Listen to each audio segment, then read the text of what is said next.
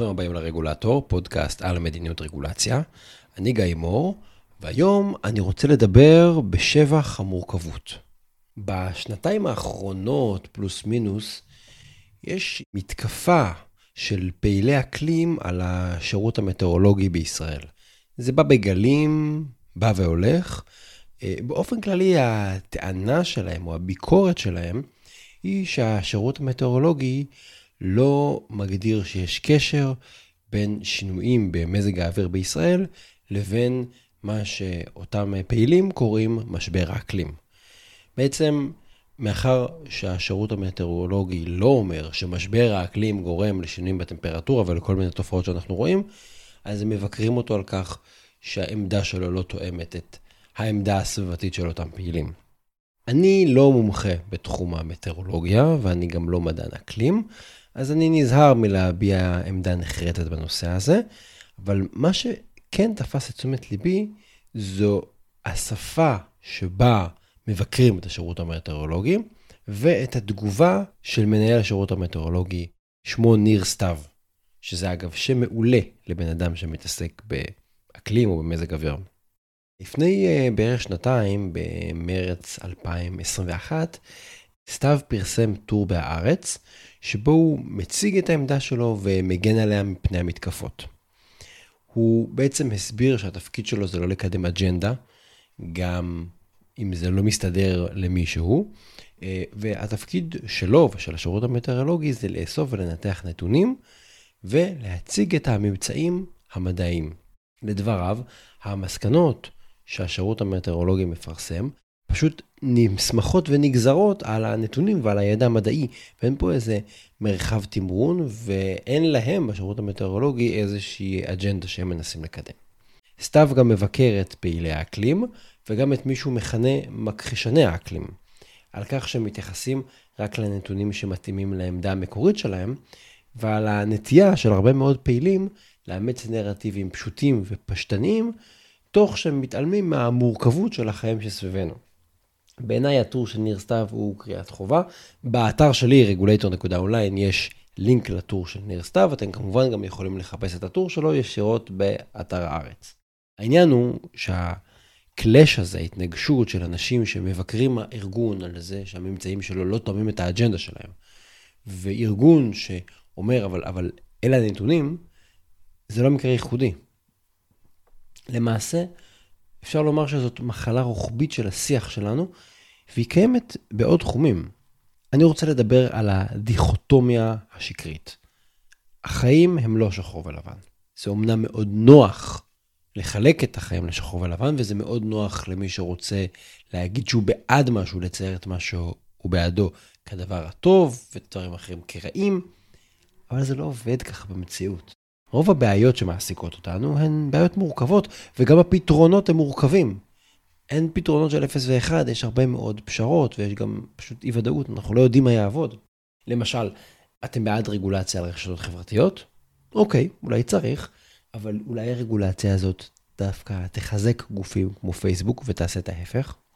אתם רוצים רגולציה אה, סביבתית? אתם רוצים סביבה נקייה? גם אני רוצה סביבה נקייה. אבל נקייה ממה?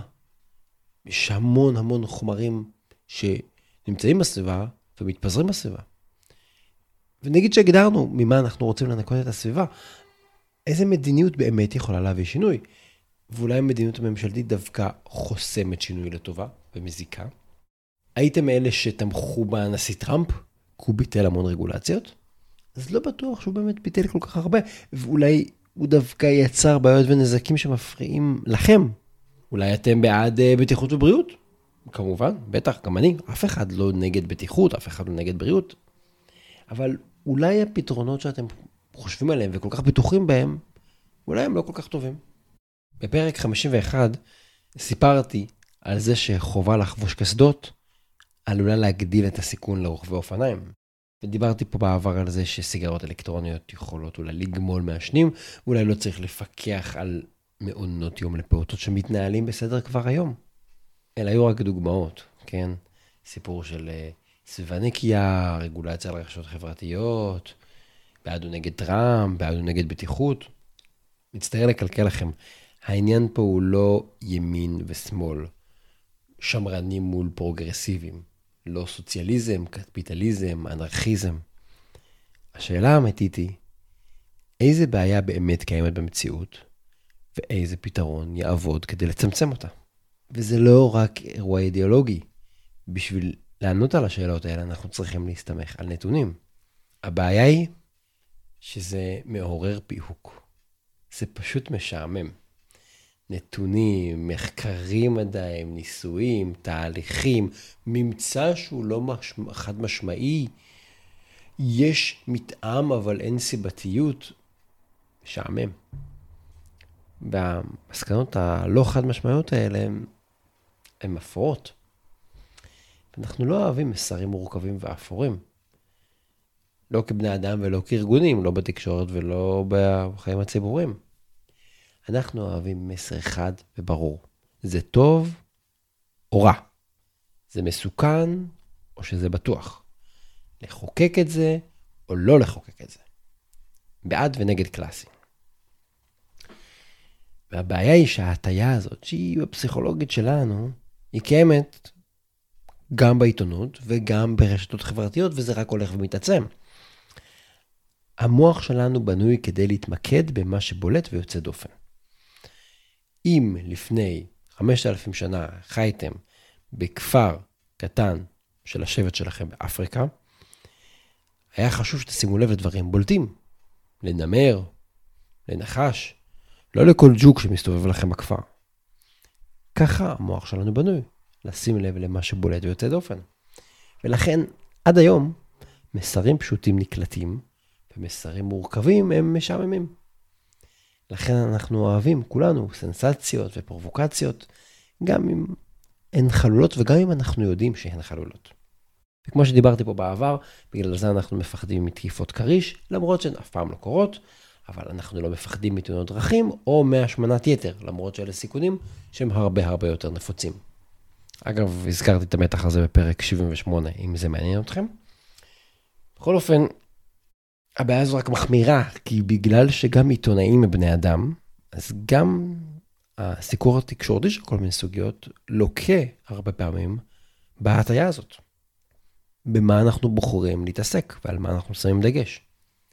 העניין הוא שבעיתונות המצב הוא עוד טוב, כי העיתונאי, הכתב, או העורך שלו, יכולים להחליט מה לפרסם ומה לא, ויכולים להגיד, זאת ידיעה חשובה ואני אפרסם אותה גם אם היא פחות צבעונית. ואת הידיעה הצבעונית והפרובוקטיבית אני מחליט שלא לפרסם. זה קורה. איפה זה לא קיים? ברשתות החברתיות. שם אין עורך שמפעיל שיקול דעת ויבחר לפרסם ידיעה פחות מעניינת. שם במקום עורך יש לנו אלגוריתם. כמובן שגם מאחוריו עומדים אנשים, אבל מי שמנהל בפועל את מה שאתם רואים ומה שאתם נחשפים זה אלגוריתם. והאלגוריתם הזה בנוי כדי להעצים מסרים חריפים. למה? שוב, זה מעגלי, בגלל שמסרים חריפים מפעילים אותנו, אנחנו שמים להם לב. פייסבוק רוצה כמה שיותר traffic, אז האלגוריתם מעצים את מה שמייצר traffic. גורם לכם להישאר בתוך האפליקציה, גורם לכם להגיב, גורם לכם לכתוב. צירפתי באתר, בעמוד של הפרק הזה, תמונה שיש בה גרף שמרק צוקרברג בעצמו פרסם. כן? צוקרברג המנכ"ל והמייסד של פייסבוק. מה שרואים בגרף זה בעצם כמה תגובה engagement, יוצר אה, תוכן מסוים, ובעצם מה שהוא מראה בגרף הזה זה שככל שהתוכן הוא יותר פרובוקטיבי ויותר מתקרב לכיוון של אה, נושאים שהם אסורים ופוגעניים, ככה יש בעצם יותר engagement, ככה אנשים מגיבים יותר אליו ומושפעים יותר ממנו רגשית. ובעצם מה שמרק צוקרברג רצה לומר זה שלא משנה איפה נשים את מה שהוא מכנה ה policy line, נקצר את הקו האדום, שממנו והלאה התכנים הם אסורים, התכנים הכי חזקים והכי ויראליים יהיו התכנים שקרובים לאותו policy line. זאת אומרת, משהו פרובוקטיבי, חלול, מכעיס מאוד, מעצבן, אלה התכנים שנשמע אותם יותר. מה שצוקרברג ניסה להגיד זה שלא משנה איפה נחליט להעביר את הגבול הזה, בדברים לא חוקיים, בדברים שהם אה, קצת מרגיזים, בנושאים כמו פורנוגרפיה, לא משנה. התוכן שכן מותר לפרסם, אתם תראו את התוכן היותר אלים, חריף, בוטה. כי הוא יקבל יותר חשיפה. ואגב, במאמר שצוקרברג פרסם, הוא טוען שצריך לשנות את זה. אני לא בטוח שזה קרה. במילים אחרות, מה שאנחנו יכולים ללמוד ממה שאפילו מרק צוקרברג בעצמו אומר על הרשת החברתית שלו, וזה נכון גם לגבי רשתות אחר, אחרות, זה שהיום יותר מתמיד, ככל שהמסר פשטני יותר, ואפילו במידה מסוימת קיצוני יותר, ככה הוא יישמע יותר. כי ככה האלגוריתמים עובדים. ומסרים מנומקים, מבוססי נתונים, שמסתייגים, שהמסר שלהם הוא מורכב, הוא לא חד משמעי, הם נשארים מאחור בדרך כלל. זה היה טבוע בנו מההתחלה, הרשתות החברתיות רק מעצימות את זה. וכמובן צריך להגיד פה, כרגע גילוי נאות, התכנים שאני מייצר הם תכנים שלגמרי נופלים בחלק הנקרא לזה אפור והמשעמם. אני משלים עם זה, זה גורלי, זה גורל התכנים האלה. טוב, אז מה עושים? קודם כל, אחד, אני ממליץ לכם לקרוא את הטור הקצר של ניר סתיו. אה, שמתי אליו לינק, אפילו יכולים לחפש ניר סתיו בארץ. דבר שני, כשמישהו מציג לכם רעיון חד, פרובוקטיבי, שואל אתכם, אתם בעד או נגד? אז מה, אין משבר אקלים? אז מה, לא צריך רגולציה? אז מה, לא נבטל את זה? לא להתבייש לענות להם, תראה, זה לא כל כך פשוט. או להגיד, בוא נבדוק רגע מה אומרים הנתונים והמחקרים העדכניים. או אולי שווה לראות מה המומחים אומרים על זה. באופן כללי, להפריד בין דעות לעובדות. כשהשיח הוא טוטאלי והוא נטול ספקות, הוא הרבה פעמים יוביל אותנו למסקנות שגויות. וזה כמובן גם מחלחל למוקדי קבלת ההחלטות. לא רק בגלל שהתקשורת, אלא כי ככה בני אדם עובדים. אני ראיתי את זה בעצמי עשרות פעמים, ובכל מיני הזדמנויות עזרתי למקבלי ההחלטות להתנער מתפיסה שגויה שלא מבוססת על שום נתון. אבל, אבל זה עבודה. כי הראש שלנו קודם כל קופץ למה שמסעיר אותנו, מפעיל אותנו. בקיצור, קצת יותר צניעות, קצת יותר ספקנות, קצת פחות לאט. בשאיפה, יותר נתונים, יותר עובדות, ואז בתקווה אנחנו נזכה לקבל החלטות יותר טובות, וקובעי מדיניות יקבעו מדיניות יותר טובה. תודה שהאזנתם לפרק הזה של הרגולטור, אני גיא מור, אתם מוזמנים להיכנס לאתר האינטרנט רגולטור.אונליין ולעקוב אחרי התכנים שמתפרסמים גם בפודקאסט וגם בבלוג, בפייסבוק, בלינקדאין, בטוויטר, בטלגרם, נראה לי זה הכל. חוץ מזה, אה, אני אשמח לקבל מכם הערות, התייחסויות, חוות דעת, מסכימים, לא מסכימים, זה מורכב, זה לא כזה מורכב, מוזמנים לכתוב לי, יש uh, טופס uh, יצירת קשר גם באתר וגם אפשר דרך הפייסבוק ובכל דרך אחרת. Uh, התכנים משקפים את דעותיי בלבד,